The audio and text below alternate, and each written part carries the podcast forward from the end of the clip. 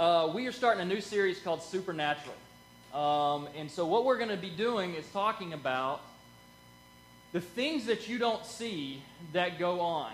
Um, and so, today we're going to talk about the unseen. Next week, we're going to talk about how, uh, in, a, in a very broad way, how Satan attacks men. And then we're going to talk in a broad way the third week how Satan attacks women.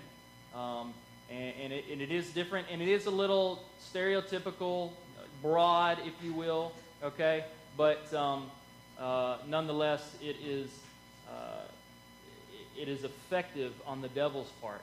Um, so, what you see with your eyes is not all that there is. That's, that's what I want us to understand today. What you see with your eyes is not all that there is. There is a spiritual world that is more powerful than the physical world. Um, the devil, Satan, Lucifer is real. And the Bible talks about how there is a realm that is beyond what you can see and hear. Um, now, not every bad thing is because of Satan or demons, right? Um, if you're grumpy, that's probably a you problem, not a not a not a, a devil problem, right? If your kids are acting up, they probably just need a nap right? It's probably not because of demons, although you probably, you're like me, you run around thinking you little, you know. Um, it's probably because, uh, you know, they, they just need to lay down. So even something so uh, serious in nature like what our church is, is experiencing right now with, with the death of Asher, um, sometimes it's just God, and we just don't understand.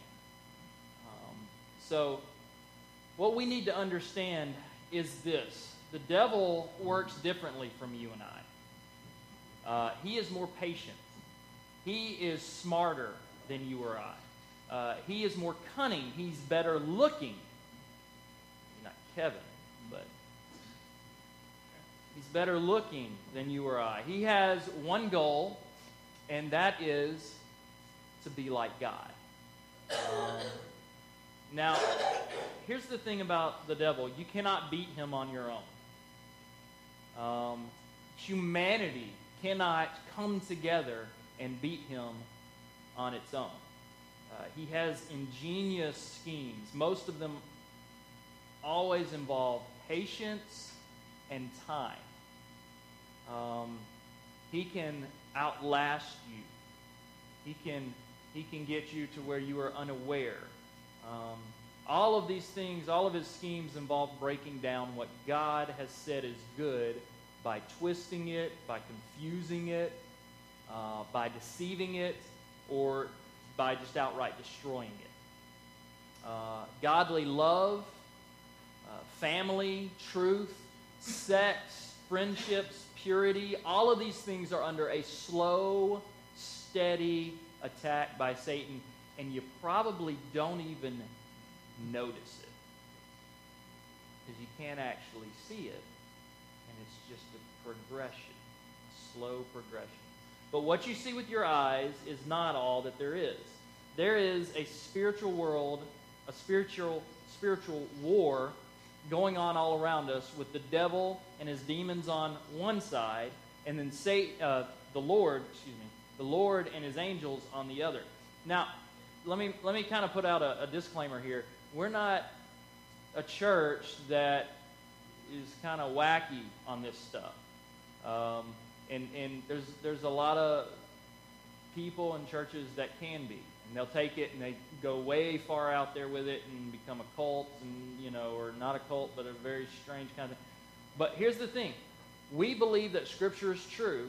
And so there are things in Scripture that are not of the physical world and, and we need to address them, and we need to look at them. Um, and so today, that is exactly what we're going to do. There's no like one scripture that just says this is the the way Satan works. And so you look at different scriptures and you see how he works. So we're gonna we're gonna kind of surf the Bible a little bit today, which is uh, unusual for what we do.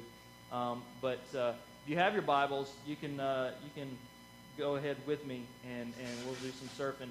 We're going to start in 2 Kings chapter 6. 2 Kings chapter 6, verse 15. It says, uh, what's, what's going on here is Elisha, uh, it, the army, there's an army, uh, king of Aram, Aram has surrounded uh, the city. Um, and it says, verse 15, when the servant of the man of God got up and went out early the next morning, an army with horses and chariots had surrounded the city. Oh, my Lord, what shall we do? The servant asked. Don't be afraid, the prophet answered, Elisha. Those who are with us are more than those who are with them. And Elisha prayed, verse 17, Elisha prayed, O Lord, open his eyes so he may see. Then the Lord opened the servant's eyes, and he looked and saw the hills full of horses and chariots of fire all around Elisha.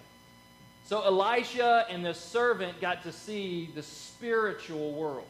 He got to see, got to have their eyes open to see what God was doing around them in the spiritual realms. And, and we need to understand something. We're not, we are not alone. Now, right now, can, can I say there are, you know, 100 angels in here? No, I, I don't know because I can't see it. But there's something else happening that we cannot see. What it is, I, I couldn't tell you. Jump, jump to Isaiah. Isaiah chapter 14 verse 12. Isaiah chapter 14, verse 12. How did, how did Satan actually come to be? Now, this, this verse is, is a little debated um, because Isaiah is actually referring to the king of Tyre, but they, they believe that, um, that this is a, a, not, not a foreshadowing, this is a, a, double entendre, that he's not only talking about the king of Tyre, but he's also talking about Satan himself. So in Isaiah 14, 12, and we'll go to another verse that'll back it up here in just a minute. Verse, uh, verse 12 says, how you have fallen from heaven, O morning star, son of the dawn. Uh, o morning star is, is a, a reference to Lucifer. You have been cast down to the earth, you once you who once laid low the nations. You said in your heart, I will ascend to heaven, I will raise my throne above the stars of God. I will sit enthroned on the mount of assembly on the utmost heights of the sacred mountain. I will ascend above the tops of the clouds. I will make myself like the Most High. Satan was actually an angel before he fell. Uh, he became jealous of God. He wanted to be like God. And Lucifer said, if you go back and look, uh, he said, I will, I will, I will. Verse 13, I will ascend to the heaven. I will raise my throne. I will sit enthroned. Verse 14, I will ascend. I will make myself and he says, It's all about me. And God said, No, you won't. No one can ever be like me. No one can ever be like God. And so, jump to the, the last book of the Bible in Revelation, Revelation chapter 12. And we're going to see uh, a bit of scripture that will back this up. Chapter 12, verse 7. It says, And then there was a war in heaven. Michael and his angels fought against the dragon, and the dragon and his angels fought back.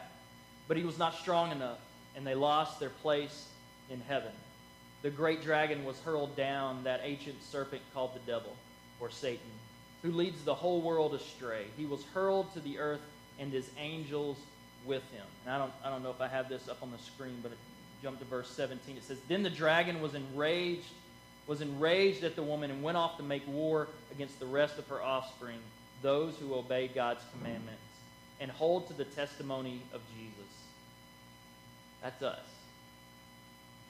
There is a war going on that you cannot see, that you do not, that you do not, uh, you're not aware of, but it is a slow, steady assault on us, those who believe in Jesus Christ. And so what you see with your eyes is not all that there is. So, what does Satan want with us? Satan and his demons want to destroy you, want to destroy me. Um, now, uh, let me let me clarify sin real quick. Um, we've talked about this before, so I don't I don't have the verses in front of me, but we can if you want to know more, we can talk about it. Uh, just come up to me. There's three types of sin. One is secondary sin. Secondary sin is the sin that affects the world. When Adam and Eve sinned, uh, it caused nature to kind of go corrupt. This is why you see, you know, fish with three eyeballs every once in a while, and, and this is why my, my son has a, has a, a web toe, right? Um, because because his body was, you know, he cooked a little longer or something, and, and it's just not perfect like it was with Adam and Eve. And so you see kind of things that are wrong. This is secondary sin. My son doesn't have a web toe because of his sin or my sin. It's just because wor- the world is corrupt because of the original sin. Now, for us, in the primary sin, when we sin, there's two ways two ways we sin, right? One is we just sin. It's in us, we it comes out of us, we do it. The other way is Satan and his temptations. Now, it's still our sin and it's still our responsibility, but he's trying to lure it out. So there's a little bit of a difference. Um, so here's, here's the thing. Uh, I wanted, to, dis- I wanted to, to distinguish those things because uh, the Holy Spirit lives within us. And if the Holy Spirit lives within you, then a demon cannot come in and inhabit you. You cannot have light and dark in the same heart. Right? You say, well, hang on, Jason, I've got sin. Well, that's true, but that's because you're still sinful.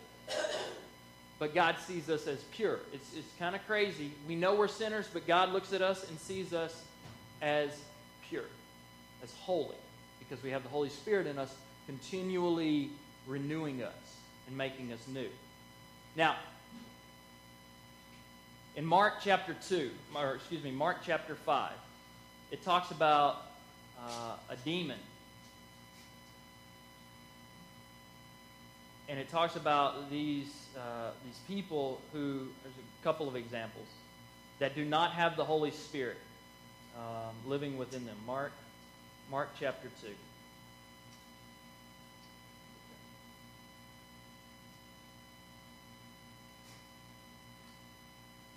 I'm sorry, Mark chapter 5, verse 2. Sorry. Y'all saw that, didn't you? Nobody said anything. All right. Uh, Mark chapter 5, verse 2 says, When Jesus got out of the boat, a man with an evil spirit came from the tombs to meet him. Now, notice something here.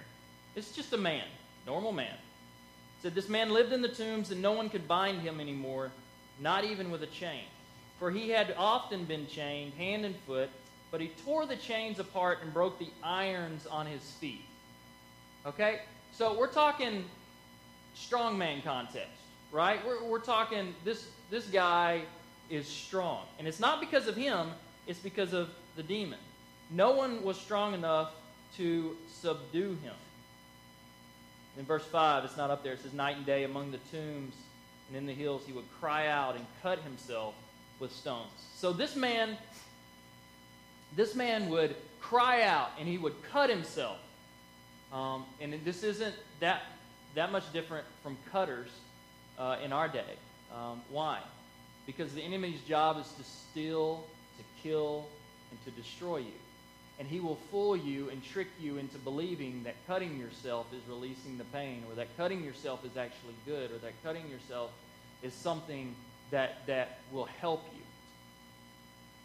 And so when he saw Jesus he actually runs to him and he pleads with Jesus. And Jesus takes, there's actually many demons in this guy, and they take him and he takes the demons and he throws them into this, into these pigs. Jump over to uh, Matthew 17. Matthew 17, verse 15.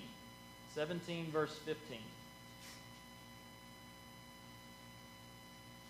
There's a, a son, and he's possessed with a demon, and uh, his father comes up to Jesus. He says, Lord, have mercy on my son. He said, He has seizures and is suffering greatly. He often falls into the fire or into the water. I brought him to your disciples, but they could not heal him. Verse 17, Oh, believing, this is Jesus, oh, believing in perverse generation, Jesus replied, How long shall I stay with you? How long shall I put up with you? Bring the boy here to me. And Jesus rebuked the demon, and it came out of the boy, and he was healed from that moment. Now, the boy keeps trying to kill himself. This is not an act of the boy, this is not what the boy wants. But the demons inside of him desire to inflict suffering and to eventually extinguish life. Now, if they want to do this to a child, imagine what they want to do with an adult. There is no mercy here. There's no grace here. There's no love here. Is control and power. Now, let's, let's think about us. For those of us who have the Holy Spirit in us, uh, 1 Timothy uh, 4 1 talks about demons. Um, and it says, or it talks about how, what they want to do. It says, the Spirit clearly says that in later times, some will abandon the faith and follow deceiving spirits and things taught by demons. Such te- teachings, this isn't up here, such teachings come through hypocritical liars whose consciences have been seared as with a hot iron. So you see the temptations and how these demons want to lure you away from God. They'll study you. Maybe you like shiny things, right? Or bouncy things, you know, or sports or whatever. Maybe you easily get caught up in, in busyness or, or, or skin or, or the pursuit of intellectual ideas or spiritual enlightenment. Um, they will use these things to lure you away simply by tempting you with them.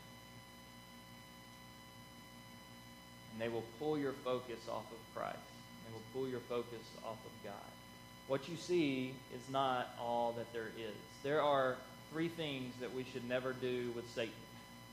Uh, number one, we should never treat our enemy lightly.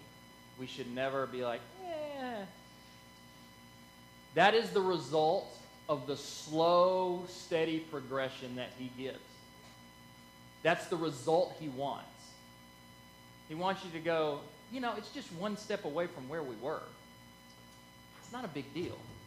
But in the long run, over the last 50 or 100 or, or 1,000 years, whatever it may be, he says, Look at how far I've come. We should never treat our enemy lightly. Jude, the book of Jude, is right before Revelation. It is one whole chapter in the, um, in uh, Jude, in Jude uh, verses nine and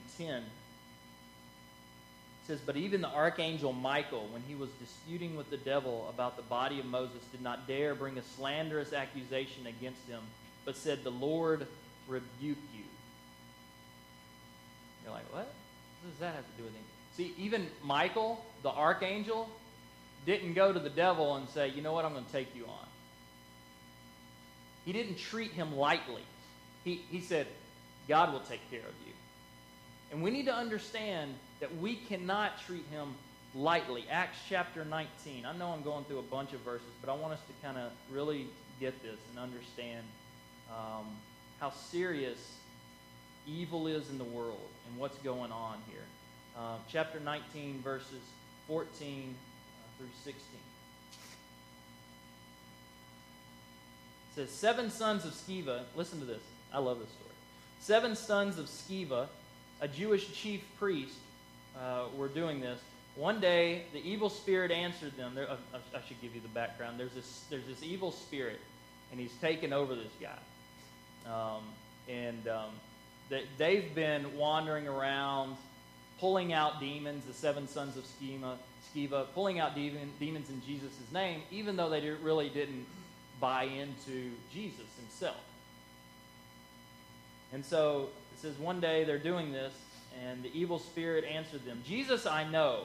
I know about Paul, but who are you? Then the man who had the evil spirit jumped on them and overpowered them all. He gave them such a beating that they ran out of the house naked and bleeding. Right? So this demon kicks the tails of seven guys so badly that they've lost all their clothes in the fight somehow. I guess it just rips them off. And so they're running around town naked and bleeding because this demon kicks their tail. Don't take this lightly because they will get you. They will whoop you. Right? This is, I mean, this is, this is, it's funny, but it's serious stuff. Uh, number two, don't flirt with the darkness. Don't flirt with darkness. Um, in this town, you can, you can flirt with all kinds of darkness. You can flirt with evil and seances and tarot cards and Ouija boards. It's, it's easy to find this stuff. Don't, don't flirt with this stuff. Deuteronomy, Deuteronomy chapter 18. In the law that, um, that Moses, that God had given Moses, chapter uh, verses 10 and through 12 says, "Let no one be found among you who sacrifices his son or daughter in the fire, who practices divination or sorcery." You say, "Who's going to sacrifice his son or daughter?" But but this other stuff you see quite often. Who practices divination or sorcery, interprets omens, engages in witchcraft, or casts spells, or who is a medium or a spiritist, or who consults the dead. Anyone who does these things is detestable to the Lord, and because of these detestable practices, the Lord your God will drive out those nations before you. You must be blameless before the Lord your God. Now you might say, oh, I don't know anybody that does this. I don't I don't do it. But here's the thing. You see it on TV all the time. I mean, how many vampire stories are running amok right now, right?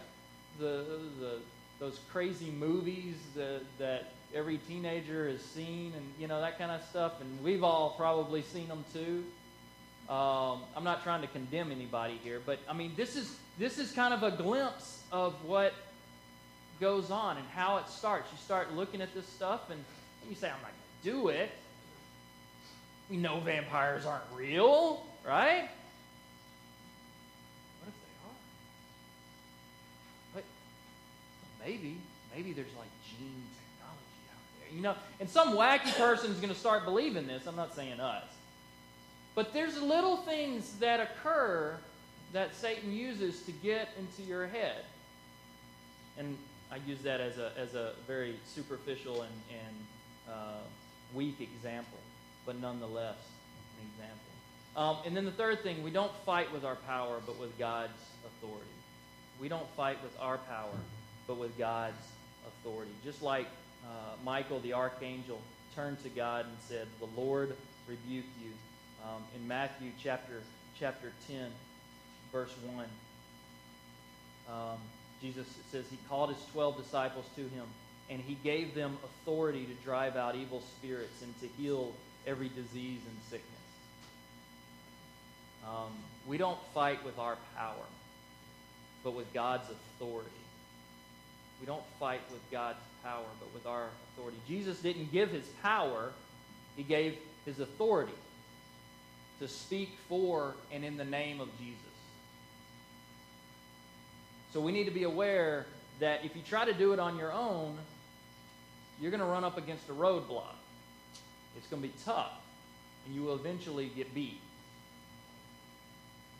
We need to understand that there is a battle that the battle is real. There, there is an evil force out there um, that is more real than you could ever imagine. And I know for some of us, this is kind of crazy talk.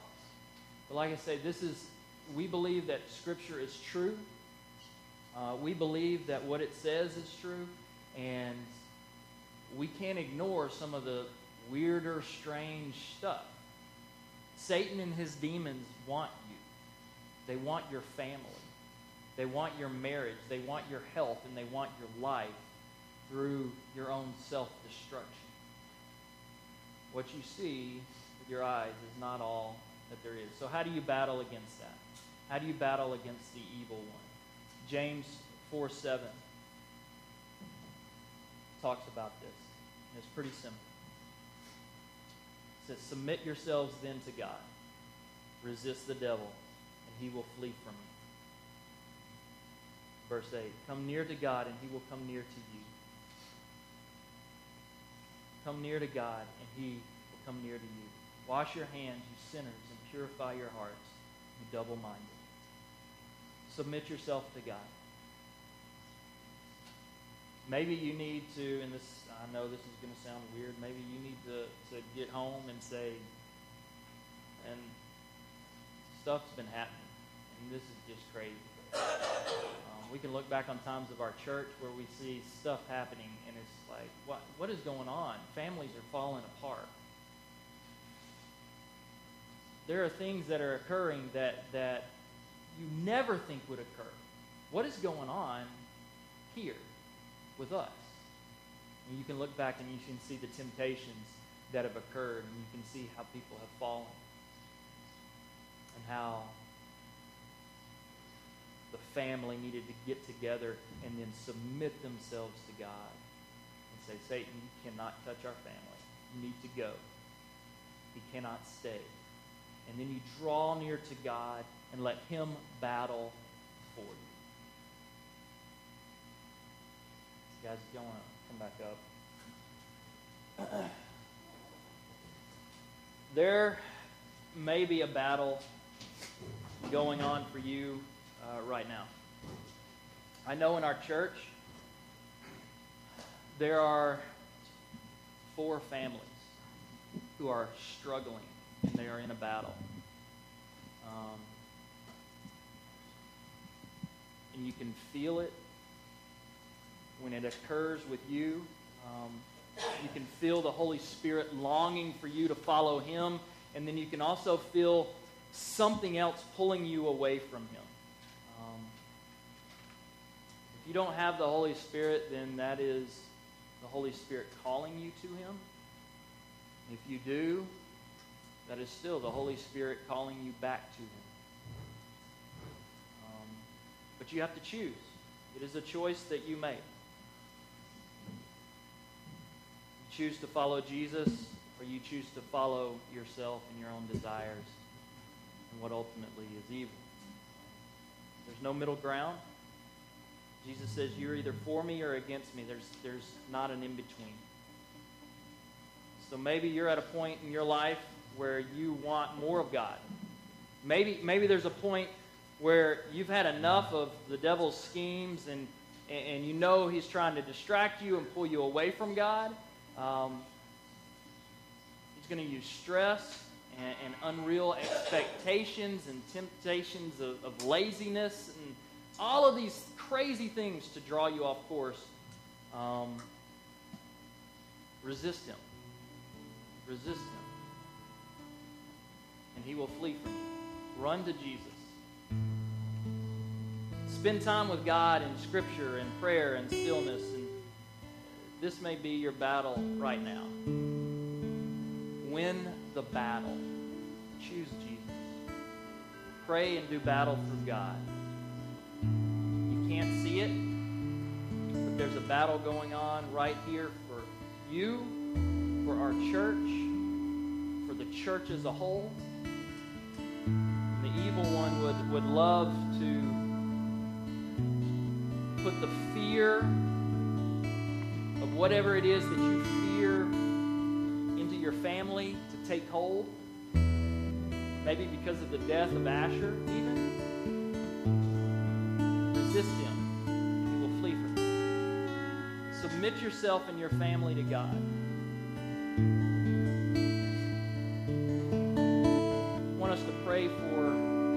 The they're one of the families that are struggling. She gave permission for me to share that. Pray for the families that are unspoken, that are struggling. For those who struggle in physical ways. For those who long for victory in their lives through God.